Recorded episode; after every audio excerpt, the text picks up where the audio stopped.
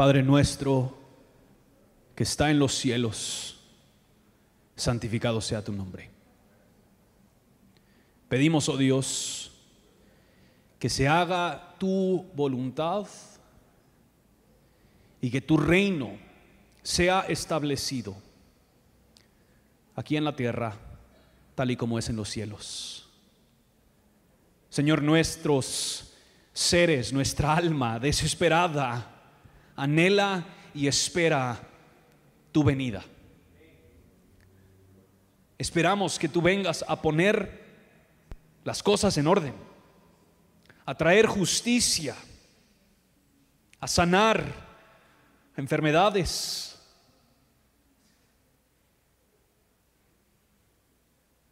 a proveer necesidades, a recrear tu creación. esperamos tu venida. Y pedimos, oh Dios, que mientras tanto tu reino sea establecido en mi vida, en nuestras vidas, tal y como es en los cielos. Que tu reino sea establecido en nuestros hogares tal y como es en los cielos. Que tu reino sea establecido en esta iglesia tal y como es en los cielos. Que tu reino sea establecido en Guatemala tal y como es en los cielos. Pedimos a Dios que vengas pronto. Nuestra alma espera sabiendo que tú eres nuestra salvación. Es en el nombre de nuestro Rey y Señor Jesucristo que oramos estas cosas. Amén y amén. Voy a pedirles que se pongan en pie para nuestra lectura. Vamos a leer hoy del libro de Lucas capítulo 1 versículo 39 al 55. Lucas capítulo 1 del 39 al 55. La palabra del Señor dice lo siguiente. En esos días María se levantó y fue apresuradamente a la región montañosa, a una ciudad de Judá, y entró en casa de Zacarías y saludó a Elizabeth. Cuando Elizabeth oyó el saludo de María, la criatura saltó en su vientre y Elizabeth fue llena del Espíritu Santo y exclamó a gran voz, bendita tú entre las mujeres y bendito el fruto de tu vientre. ¿Por qué me ha acontecido esto a mí, que la madre de mi Señor venga a mí? Porque apenas la voz de tu saludo llegó a mis oídos y la criatura saltó de gozo en mi vientre y bienaventurada la que creyó que tendrá cumplimiento lo que le fue dicho de parte del Señor. Entonces María dijo, mi alma engrandece al Señor mi espíritu se regocija en Dios mi Salvador, porque ha mirado la humilde condición de esta su sierva, pues desde ahora en adelante todas las generaciones me tendrán por bienaventurada, porque grandes cosas me ha hecho el poderoso y santo es su nombre, y de generación en generación es su misericordia para los que le temen. Ha hecho proezas con su brazo ha esparcido a los soberbios en el pensamiento de sus corazones, ha quitado a los poderosos de su trono y ha exaltado a los humildes, a los hambrientos ha colmado de bienes y ha despedido a los ricos con las manos vacías, ha ayudado a Israel, su siervo, para recuerdo de su misericordia, tal como dijo a nuestros padres, a Abraham y a su descendencia para siempre. Gracias Padre por tu palabra. Te pido Señor que tú uses a mi hermano Oscar en estos próximos momentos que tu espíritu le dé poder y que Él pueda hablar tus palabras, que redargullas nuestros corazones, que nos muevas a abrazar más profundamente tu gracia y tu evangelio. En el nombre de Jesús oramos. Amén. Gracias, Justin. Buenos días familia, qué gusto de nuevo poder estar con ustedes para compartir la palabra del Señor. Es un gusto de verdad poder verles y como siempre lo hemos dicho y lo seguiremos diciendo, oramos para que el Señor nos permita pronto poder estar todos juntos alabando al Señor y recibiendo su palabra. Hoy continuamos con nuestra serie de Adviento. Eh, como ya leímos, capítulo 1 de Lucas, versos 39 al 55. Y esta época de Adviento es una época muy especial para la mayoría de nosotros. En lo personal es la época que más disfruto del año, Adviento y Navidad. Y cuando se trata de Adviento y Navidad, una de las cosas que más disfruto yo personalmente, y sé que muchos de ustedes también lo hacen, son las canciones. Las canciones de Navidad, los himnos clásicos de la Navidad, los villancicos, incluso las canciones populares que se han vuelto en sí mismas un género de música. ¿sí? Eh, es que al final eh, la, música es un regalo de Dios increíble, la, música es maravillosa, no solo es una herramienta didáctica poderosa, sino que es el vehículo a través del cual nosotros podemos transmitir emociones, ¿sí? transmitir sentimientos profundos. Eh, el reformador Martín Lutero dice lo siguiente acerca de la música. Después de la teología y la palabra de Dios, le doy a la música el lugar más alto y el mayor honor. Es uno de los dones más hermosos y gloriosos de Dios para el hombre. Y este hombre, Martín Lutero, hizo mucho por recuperar la música para la iglesia, la música dentro de la liturgia de la iglesia. La música para él era algo sumamente importante. Y una de esas canciones famosas son las que hemos cantado hoy, por ejemplo. ¿sí? Ángeles cantando están, eh, Gozo al mundo, Joy to the World, que en, otras traducciones se, traduce al mundo paz. Son canciones muy... Ah, tradicionales de esta época, muy bonitas, que denotan, denotan paz, denotan comunidad, denotan alegría, denotan expectación. Y todos estos sentimientos son los que eh, evoca la Navidad, evoca el Adviento. ¿sí? Ah, pero muchas veces nosotros al meditar en la música eh, podemos entrar en, estas... Eh, peleas ¿no? que se hacen en la cultura de cuál es la mejor canción de Navidad que se ha escrito. Muchos aseguran que es eh, Have Yourself a Merry Little Christmas de Judy Garland, muy famosa, Santa Claus viene a la ciudad de Bruce Springsteen, o tal vez algo más contextual a nosotros los latinos, el hermano y profeta José Feliciano, Feliz Navidad, o Navidad sin ti del apóstol Marco Antonio Solís. Son canciones que identifican nuestras épocas navideñas y para muchos resuenan ¿sí? en nuestros corazones. O tal vez algo aún más contextual como la canción o el jingle de Baby para nosotros los guatemaltecos. Y estoy seguro que ya la están cantando en su mente y en su corazón. Yo le pedí a la banda, a Benji, que la sacara, pero realmente es demasiado complejo para ellos, así que no la pudieron tocar el día de hoy. Pero son canciones que nos recuerdan algo, que evocan sentimientos en nosotros respecto a lo que significa el Adviento y la Navidad para nosotros. Eh, y estoy seguro que más de alguna canción, villancicos como Noche de Paz, Blanca Navidad, Peces en el Río, el, el burrito sabanero y muchas más pueden estar en su mente y su corazón. Y tal vez ustedes mismos están pensando, bueno, ¿cuál será la, la mejor canción de Navidad, el mejor villancicos que, se ha escrito eh, hasta el día de hoy. Y hoy, pues tenemos la respuesta en la palabra del Señor. La mejor canción navideña o villancico es la primera canción de Navidad que se escribió y que está en la palabra de Dios y que hemos leído nosotros. Es la canción de María, el famoso Magnificat de María. Es una canción de alabanza de parte de María hacia Dios. Una alabanza, una canción que se parece bastante a la, a la de Ana en Primera de Samuel capítulo 2. Y lo que vemos en esta canción eh, de María es lo que vemos a lo largo de la Biblia acerca del qué es lo que significa la alabanza. Una respuesta a quien Dios es y a lo que Él ha hecho. La alabanza a lo largo de la Biblia es una respuesta a lo que Él es y a lo que Él ha hecho. Y esta respuesta puede ser tanto personal, en nuestros momentos privados de alabanza al Señor, o corporativa, como lo hacemos los domingos. Así es pues que el concepto de alabanza bíblico es una respuesta a Dios por lo que Él es y por lo que Él ha hecho, ¿sí? Pero hay algo bien importante. Esto tiene que ser en base a las escrituras, de acuerdo a lo que enseñan las escrituras. María está cantando literalmente, no está teniendo una respuesta espiritual y emocional dentro de ella nada más. Ella está físicamente cantando, levantando su voz con todo lo que ella es, respondiendo a lo que Dios ha hecho.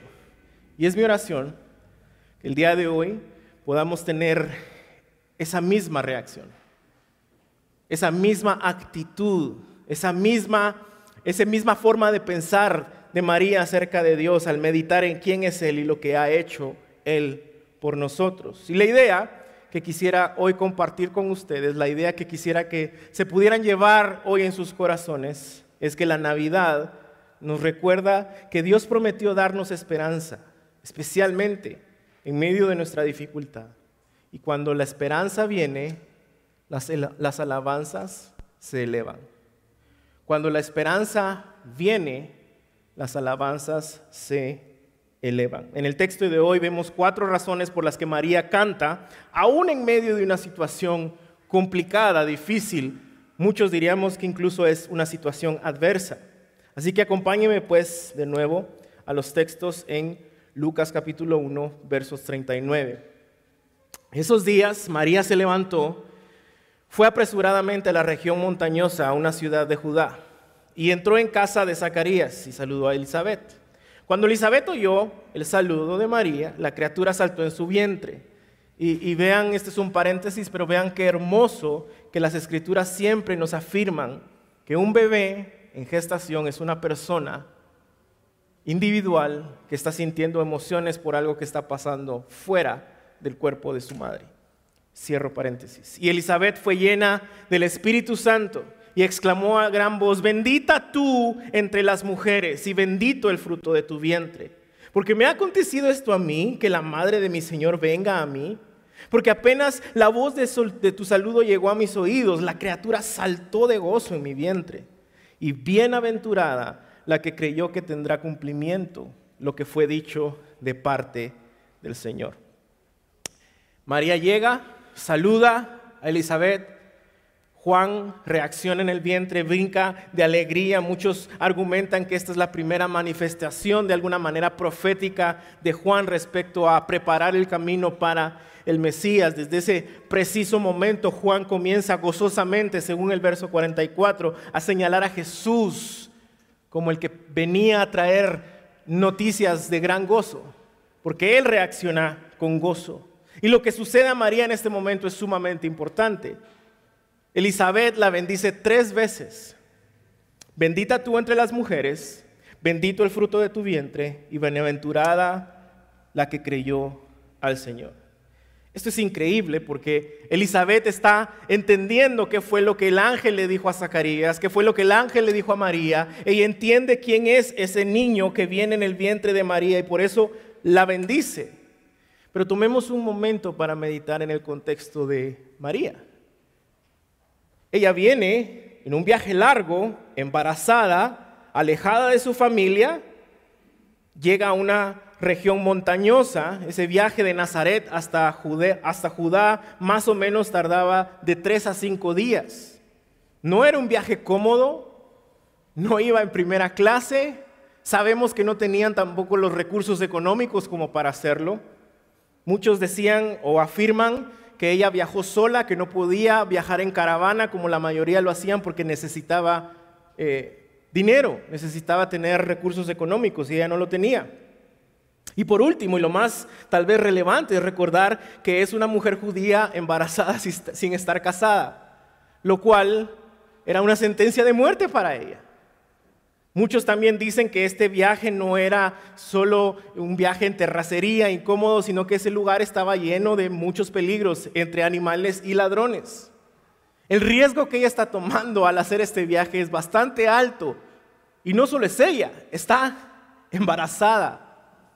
Pero ella va en fe a visitar a Elizabeth. ¿Y cuál es la respuesta de Elizabeth en medio de esa situación? complicada, difícil, tal vez adversa de María, bendecirla. Y la bendice tres veces. Y esto es hermoso porque al final vemos que el ser bendecidos no se trata acerca de nuestras circunstancias.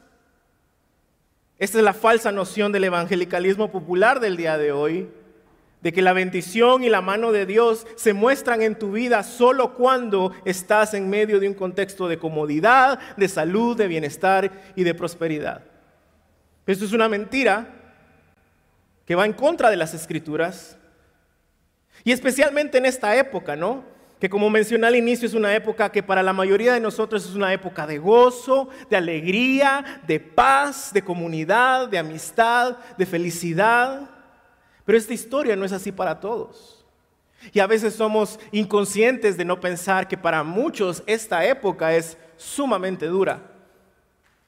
Hay estadísticas que dicen que en esta época y Año Nuevo son las épocas en donde más tiende a deprimirse las personas, en donde los ah, índices de suicidio se elevan, porque no es una época para estas personas de gozo, paz, alegría.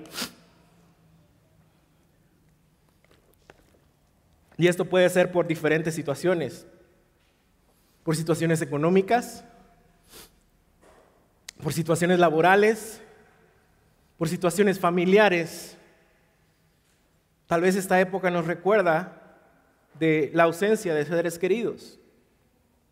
Tal vez esta época nos recuerda lo mal que la pasábamos en nuestra niñez o el maltrato que sufrimos en esta época y que para nosotros nunca fue realmente una época de paz, de gozo, de alegría y felicidad. Muchos podemos estar en medio de situaciones duras en esta época de Adviento y Navidad, de situaciones complicadas, pero eso no significa, iglesia, que la mano de Dios no está contigo. El que tú estés en una situación difícil, el que tú estés en una situación compleja, en medio de problemas, en medio de, retos, tal vez como lo estaba María, no significa que la mano de Dios no está contigo, no significa que la bendición de Dios no te ha alcanzado, porque la bendición de Dios no la determinan las circunstancias. Y esto es lo que nos recuerda precisamente esta época de Adviento, esta época de Navidad, que Dios prometió esperanza aún en medio de la dificultad. Que las circunstancias al final no definen si tenemos o no bendición, si tenemos o no esperanza. Y es por eso que en medio de esa situación adversa tal vez o compleja de María, recibe la bendición de Elizabeth y responde en el verso 46 cantando el Magnificat. Se llama así porque en la traducción de la Vulgata Latina es la primera palabra que aparece en el texto del verso 46. En otras traducciones dice engrandecer. Y está magnificando al Señor, engrandeced al Señor. Y este es el primero de tres himnos que vemos en los primeros dos capítulos de Lucas.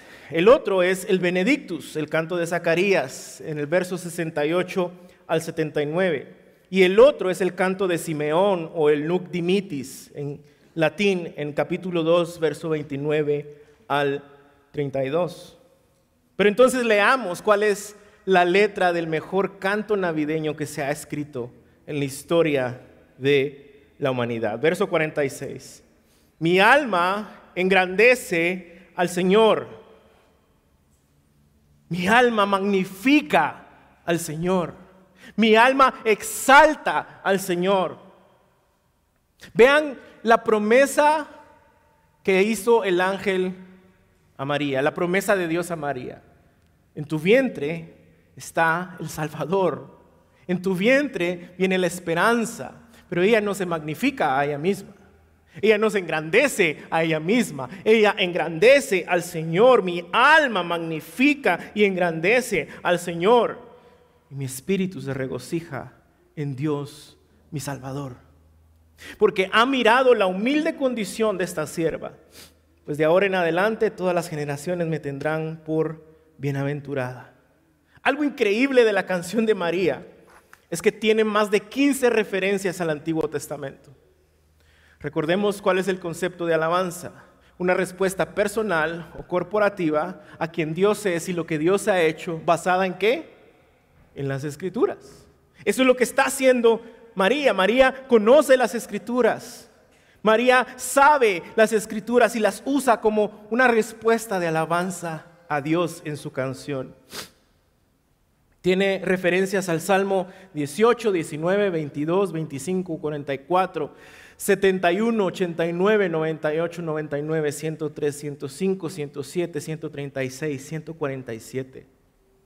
Isaías 53, Job 5, Job 12, Segunda de Samuel 22, Génesis 12, Génesis 17, Génesis 22, Éxodo 2, Miqueas 7.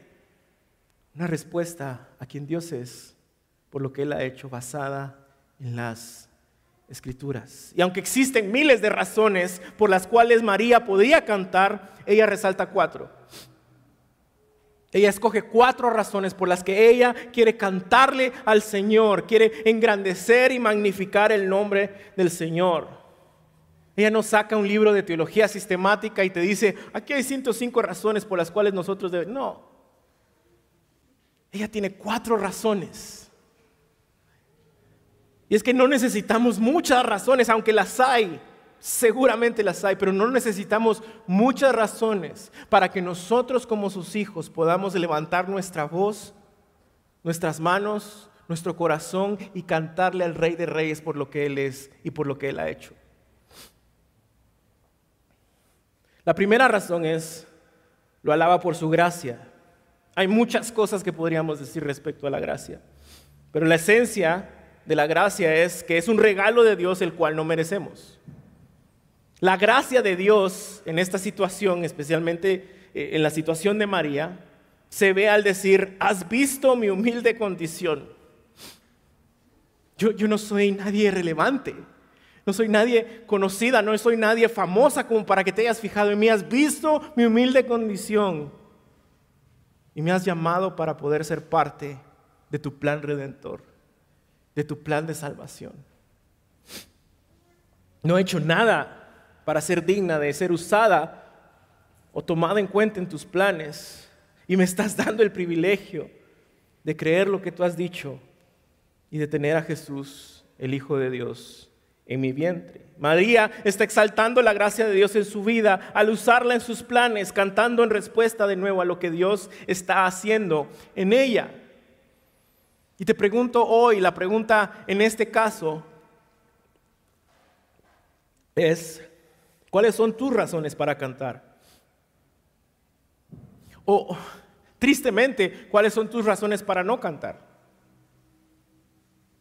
Porque una y otra vez vemos, especialmente cuando iniciamos el servicio de adoración, leemos la palabra del Señor y vemos que es Dios llamando a su iglesia a alabarle. No, no son los líderes, no son los pastores, no es la banda, no es que a alguien se le ocurrió qué bonito sería cantar, es Dios llamando a su iglesia. Entonces la pregunta es, ¿por qué cantas o por qué no cantas? Acá hay una razón bíblica y enorme para poder abrir tu boca en alabanza a Dios. Recuerda lo que Dios ha hecho por ti. Recuerda lo que Dios te ha dado que no merecías. Todo lo que tú y yo tenemos hoy en Cristo Jesús no lo merecíamos. Pero Él vio nuestra condición y nos amó y nos extendió gracia cuando no lo merecíamos. ¿Acaso no es esa una razón poderosa para levantar nuestra voz y cantar al Señor y magnificar su nombre? Dios también nos ha dado dones y talentos para que los usemos. Y el problema es que nuestros dones y talentos generalmente los terminamos usando para nuestros propósitos, para lo que nuestro, eh, nuestro corazón pecaminoso eh, nos conviene. Queremos buscar nuestro beneficio usando nuestros dones y nuestros talentos. Y si bien eso no es un pecado en sí mismo, es pecado ponerlo antes que usar nuestros dones y talentos para la gloria de Dios y la extensión del reino de Dios. María magnificó al Señor por usarla, por usarla para su gloria y tomarla en cuenta en sus planes. ¿Cómo estás cantando tú? En respuesta a qué estás cantando tú? Debe haber un conocimiento profundo de las escrituras, un conocimiento profundo de Dios para que nosotros podamos realmente cantar a Dios como Él demanda que le cantemos. No solo porque se siente bien, no solo porque se escucha bien, no solo porque no se escucha bien o porque no me gusta, es porque estamos cantando en respuesta a la gracia de Dios en Cristo Jesús. Y al pensar en nuestros dones y talentos para su gloria y su misión, ¿cómo los estamos usando? Lo que María está diciendo es, hey, esto no se trata de mí. Nunca se ha tratado de mí, nunca se va a tratar de mí. Otra vez, porque ha mirado mi humilde condición de sierva. Verso 49, porque grandes cosas ha hecho el poderoso y santo es su nombre. Yo estoy humilde, yo no merezco nada. Él es santo, poderoso. Dios nos ha llamado en gracia para ser parte de su misión, para ser parte de su obra, para ser parte de la expansión de su reino. ¿Cómo lo estás haciendo? Especialmente en este tiempo que tantas personas están con conflictos internos, con problemas, con depresión, con tristeza. Estás tomándote tiempo tú para compartir con ellos, estás discipulando a alguien, estás compartiendo tu vida, tu tiempo leyendo la Biblia con alguien. Estás compartiendo de lo que Dios te ha dado, tanto materialmente como espiritualmente, con personas que no tienen. Es tan peligroso llegar a esta época del año pensando que se trata de nosotros, de mis planes, de lo que me hace feliz, de lo que a mí me gusta. Y si bien está muy bien disfrutar de este tiempo centrados en el Evangelio, no es lo único a lo que el Señor nos ha llamado. Hemos llegado a ver el servicio a Dios y al prójimo como una carga, como algo molesto que interrumpe mis planes. No vemos los asuntos del Señor como prioridad en nuestra vida y preferimos cansarnos y entregarnos solo a aquellas cosas que traerán un beneficio personal.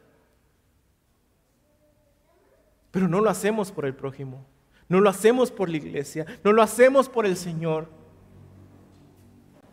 Mi oración hoy es que en esta época que tiende a ser otra vez muy enfocada en nosotros, meditemos en las palabras de María. Esto no se trata de mí. Yo soy una humilde sierva en mi condición delante del Señor.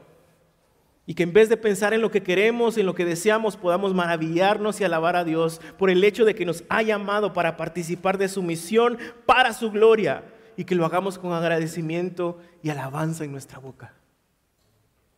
Alabamos al Señor por su gracia. La segunda razón es alabamos al Señor por su misericordia. La gracia es un regalo de Dios que no merecemos. Y la misericordia de Dios es no recibir lo que sí merecemos. Y cuando pensamos en el pecado, esto es lo que está diciendo María en verso 50, de generación en generación su misericordia, es su misericordia para que los que le temen. María conocía muy bien la historia de Israel, en donde Dios extiende gracia, extiende misericordia, ¿y qué hace Israel? Se olvida, se da la vuelta, se va con ídolos.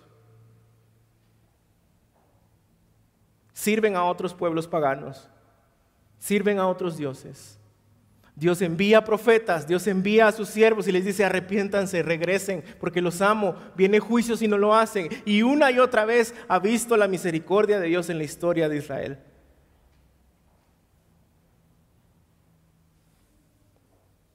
Cada generación de Israel era testigo de la misericordia de Dios.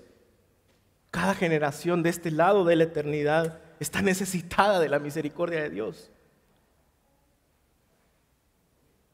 Necesitamos que el Señor extienda misericordia para nosotros, que refrene su mano de ira y que siga extendiendo su misericordia para que todo mundo pueda conocer quién es Él, qué ha hecho Él y levantar sus manos en respuesta a eso, cantándole, exaltando su nombre.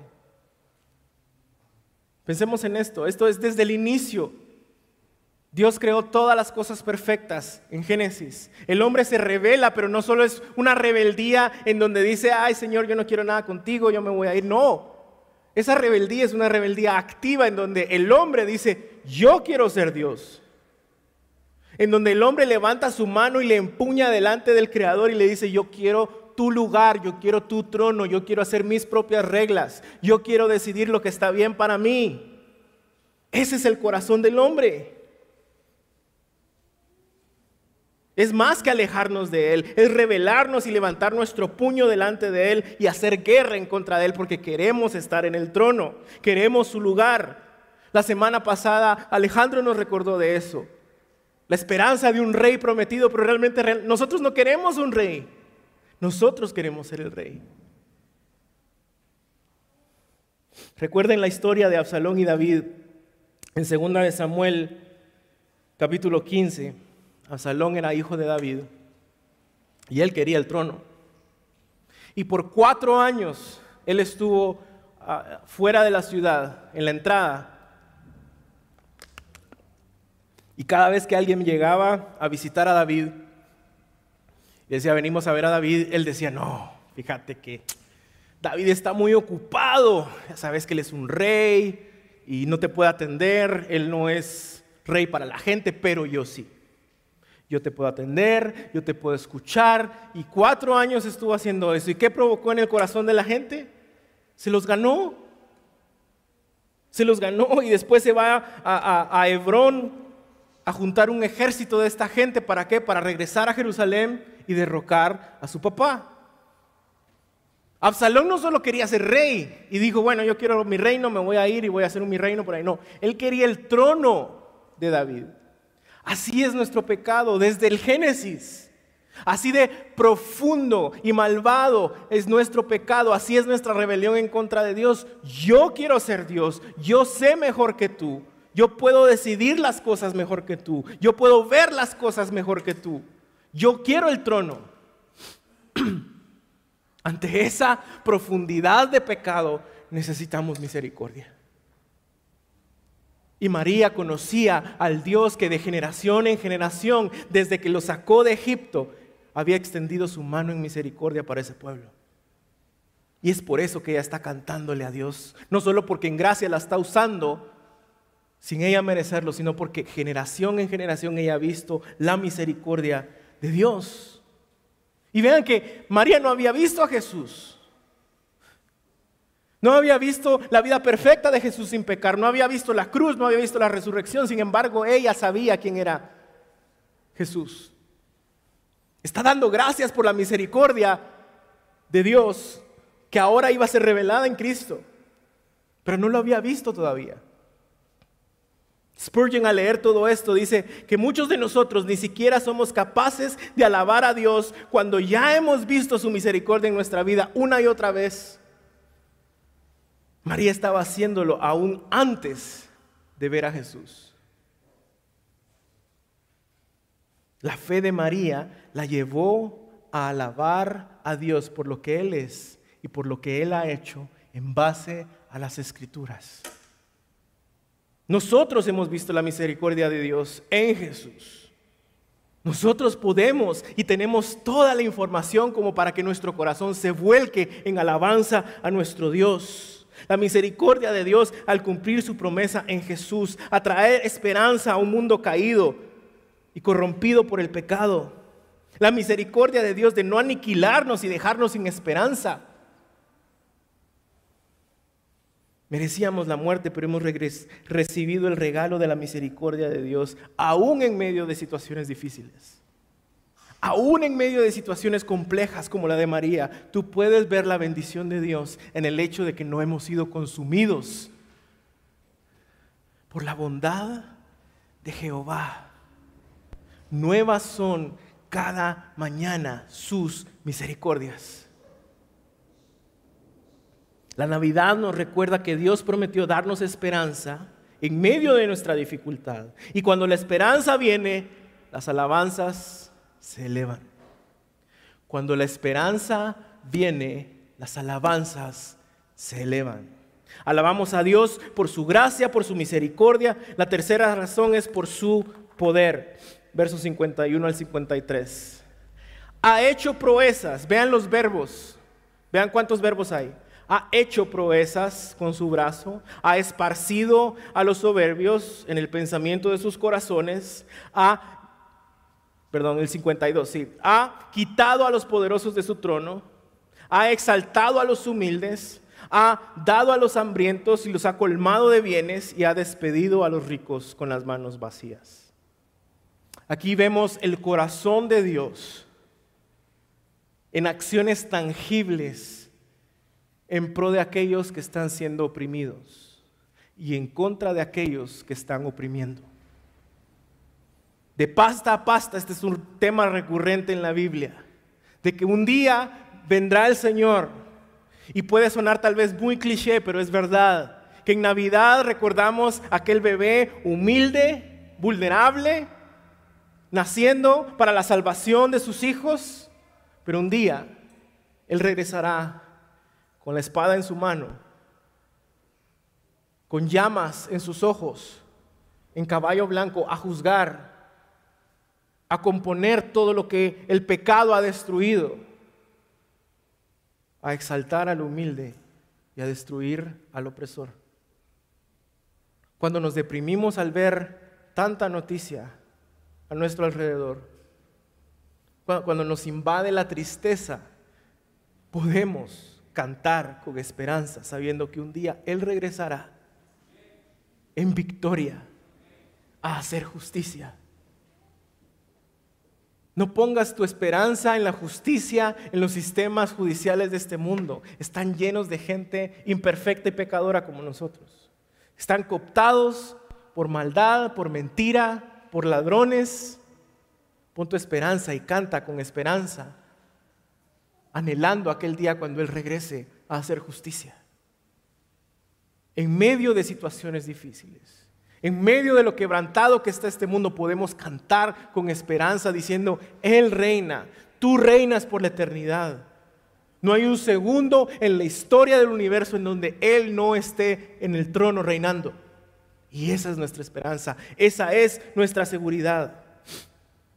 Juan Carlos Ceballos dice, el sujeto de los seis verbos es Dios. Hizo, esparció, quitó, levantó, colmó de bienes, despidió y el beneficiario en todos los casos es el hombre necesitado y marginado. Ese es el Dios justo. Ese es el Dios de justicia. El rey, de, el rey Jesús vendrá y hará justicia con brazo fuerte, canta María, para exaltar al humilde. Y es interesante que ella usa tiempo pasado en los verbos para hablar de realidades futuras futuras no solo para ella, sino para nosotros. De nuevo, recordemos que nosotros vivimos en, medio de estos dos advientos. En, en Adviento y Navidad recordamos que el Rey del universo se encarna y viene a salvar, a redimir, a vivir una vida perfecta, a morir en la cruz y resucitar. Pero vivimos esperando otro adviento, el día del Señor, cuando Él venga en justicia, a componer lo que el pecado ha destruido. A estar con nosotros para siempre en un lugar donde no habrá llanto, dolor ni lágrima, donde no habrá pecado, donde no habrá injusticia. Ese es nuestro anhelo. Por eso debemos cantar. Alabamos a Dios por su gracia, por su misericordia y su poder. La Navidad de nuevo nos recuerda que Dios prometió darnos esperanza en medio de la dificultad y cuando la esperanza viene, la alabanza se eleva. La cuarta razón es por su salvación. Esta canción se mueve de una perspectiva personal de María hacia Dios, una respuesta personal de quién es Dios, de lo que ha hecho Dios basada en las escrituras, a una perspectiva corporativa. Ahora está hablando de Israel, verso 54. Ha ayudado a Israel, su siervo, para recuerdo de su misericordia, tal como lo dijo a nuestros padres a Abraham y a su descendencia para siempre. De nuevo vemos que el sujeto de los verbos es Dios. Ayudó, recordó, habló.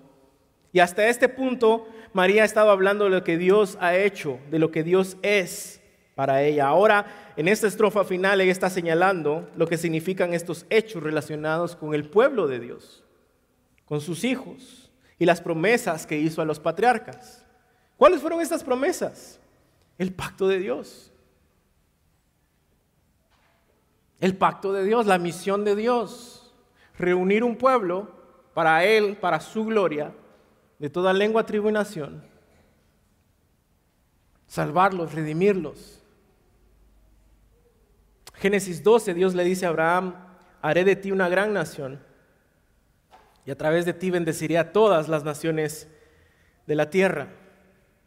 Como paréntesis de nuevo, la palabra nación acá no está haciendo referencia y no tiene nada que ver en lo absoluto con un contexto de un país específico o contexto geopolítico. Aquí la palabra nación, incluso muchas de las traducciones de la Biblia ya lo ponen como familias, son grupos de personas. Esa promesa, el pacto que Dios hizo con Abraham, es una promesa para bendecir a todas las familias de la tierra. Esa es la misión de Dios. Llamar para su gloria, redimir, salvar para su gloria un pueblo de toda lengua, tribu y nación. ¿Cómo? A través de la descendencia de Abraham. Por eso hace un pacto con él. María sabe quién es su hijo. María sabe que su hijo va a nacer, va a crecer, va a aprender Sabe que su hijo va a vivir una vida perfecta. Y sabe que su hijo va a ejercer un ministerio y va a hacer discípulos y va a enseñar el plan redentor de Dios. Y por eso también sabe que ella lo va a ver en esa cruz, siendo asesinado, cuando él no era culpable. Esa es la salvación de Dios. Por eso está cantando María entiende quién es su hijo. Al entender esto, vemos que realmente no fue una ejecución la de Jesús, sino una sustitución. Nosotros somos, por nuestro pecado, quienes merecíamos la muerte. Pero Jesús, viviendo una vida perfecta, siendo inocente, toma nuestro lugar en la cruz, recibe la ira de Dios, es asesinado, resucita al tercer día y por esa resurrección ahora nosotros podemos ser herederos de las bendiciones celestiales que están preparadas para sus hijos. Esa es la salvación, ese es el Evangelio, por eso está cantando María. María está diciendo, este hijo es el resultado de la promesa que le hiciste a nuestros padres. Este hijo traerá salvación a Israel, a tu pueblo, a tus hijos. Esto es lo que significa, de nuevo, el Evangelio. Él recibió lo que nosotros merecíamos por nuestra vida en pecado y nosotros recibimos lo que Él merecía por su vida sin pecado. Es un intercambio glorioso. Mi pecado por su justicia. Cuatro razones por las que María ha levantado su voz. Cuatro razones que nos invitan a nosotros también a levantar nuestra voz.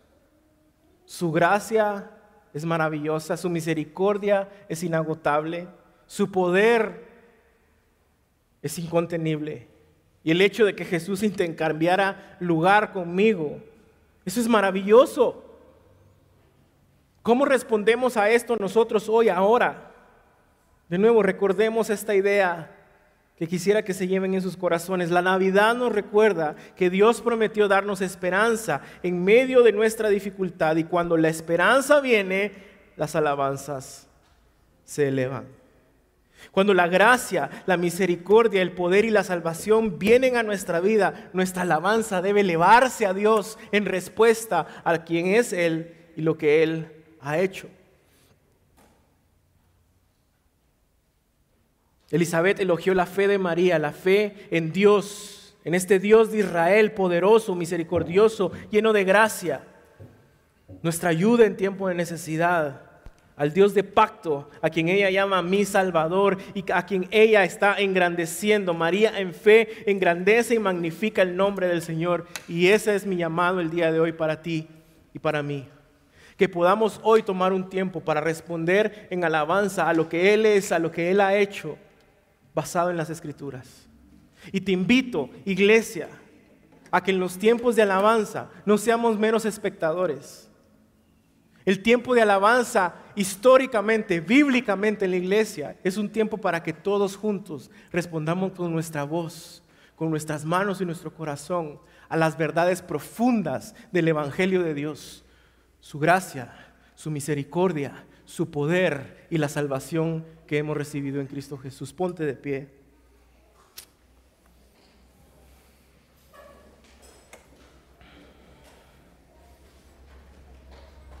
Dice el Salmo 98, canten al Señor un cántico nuevo, porque ha hecho maravillas.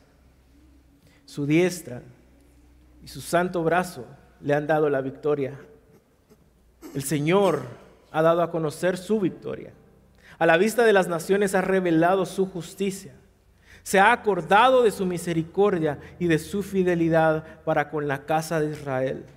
Todos los términos de la tierra han visto la salvación de nuestro Dios. Aclamen con júbilo al Señor toda la tierra.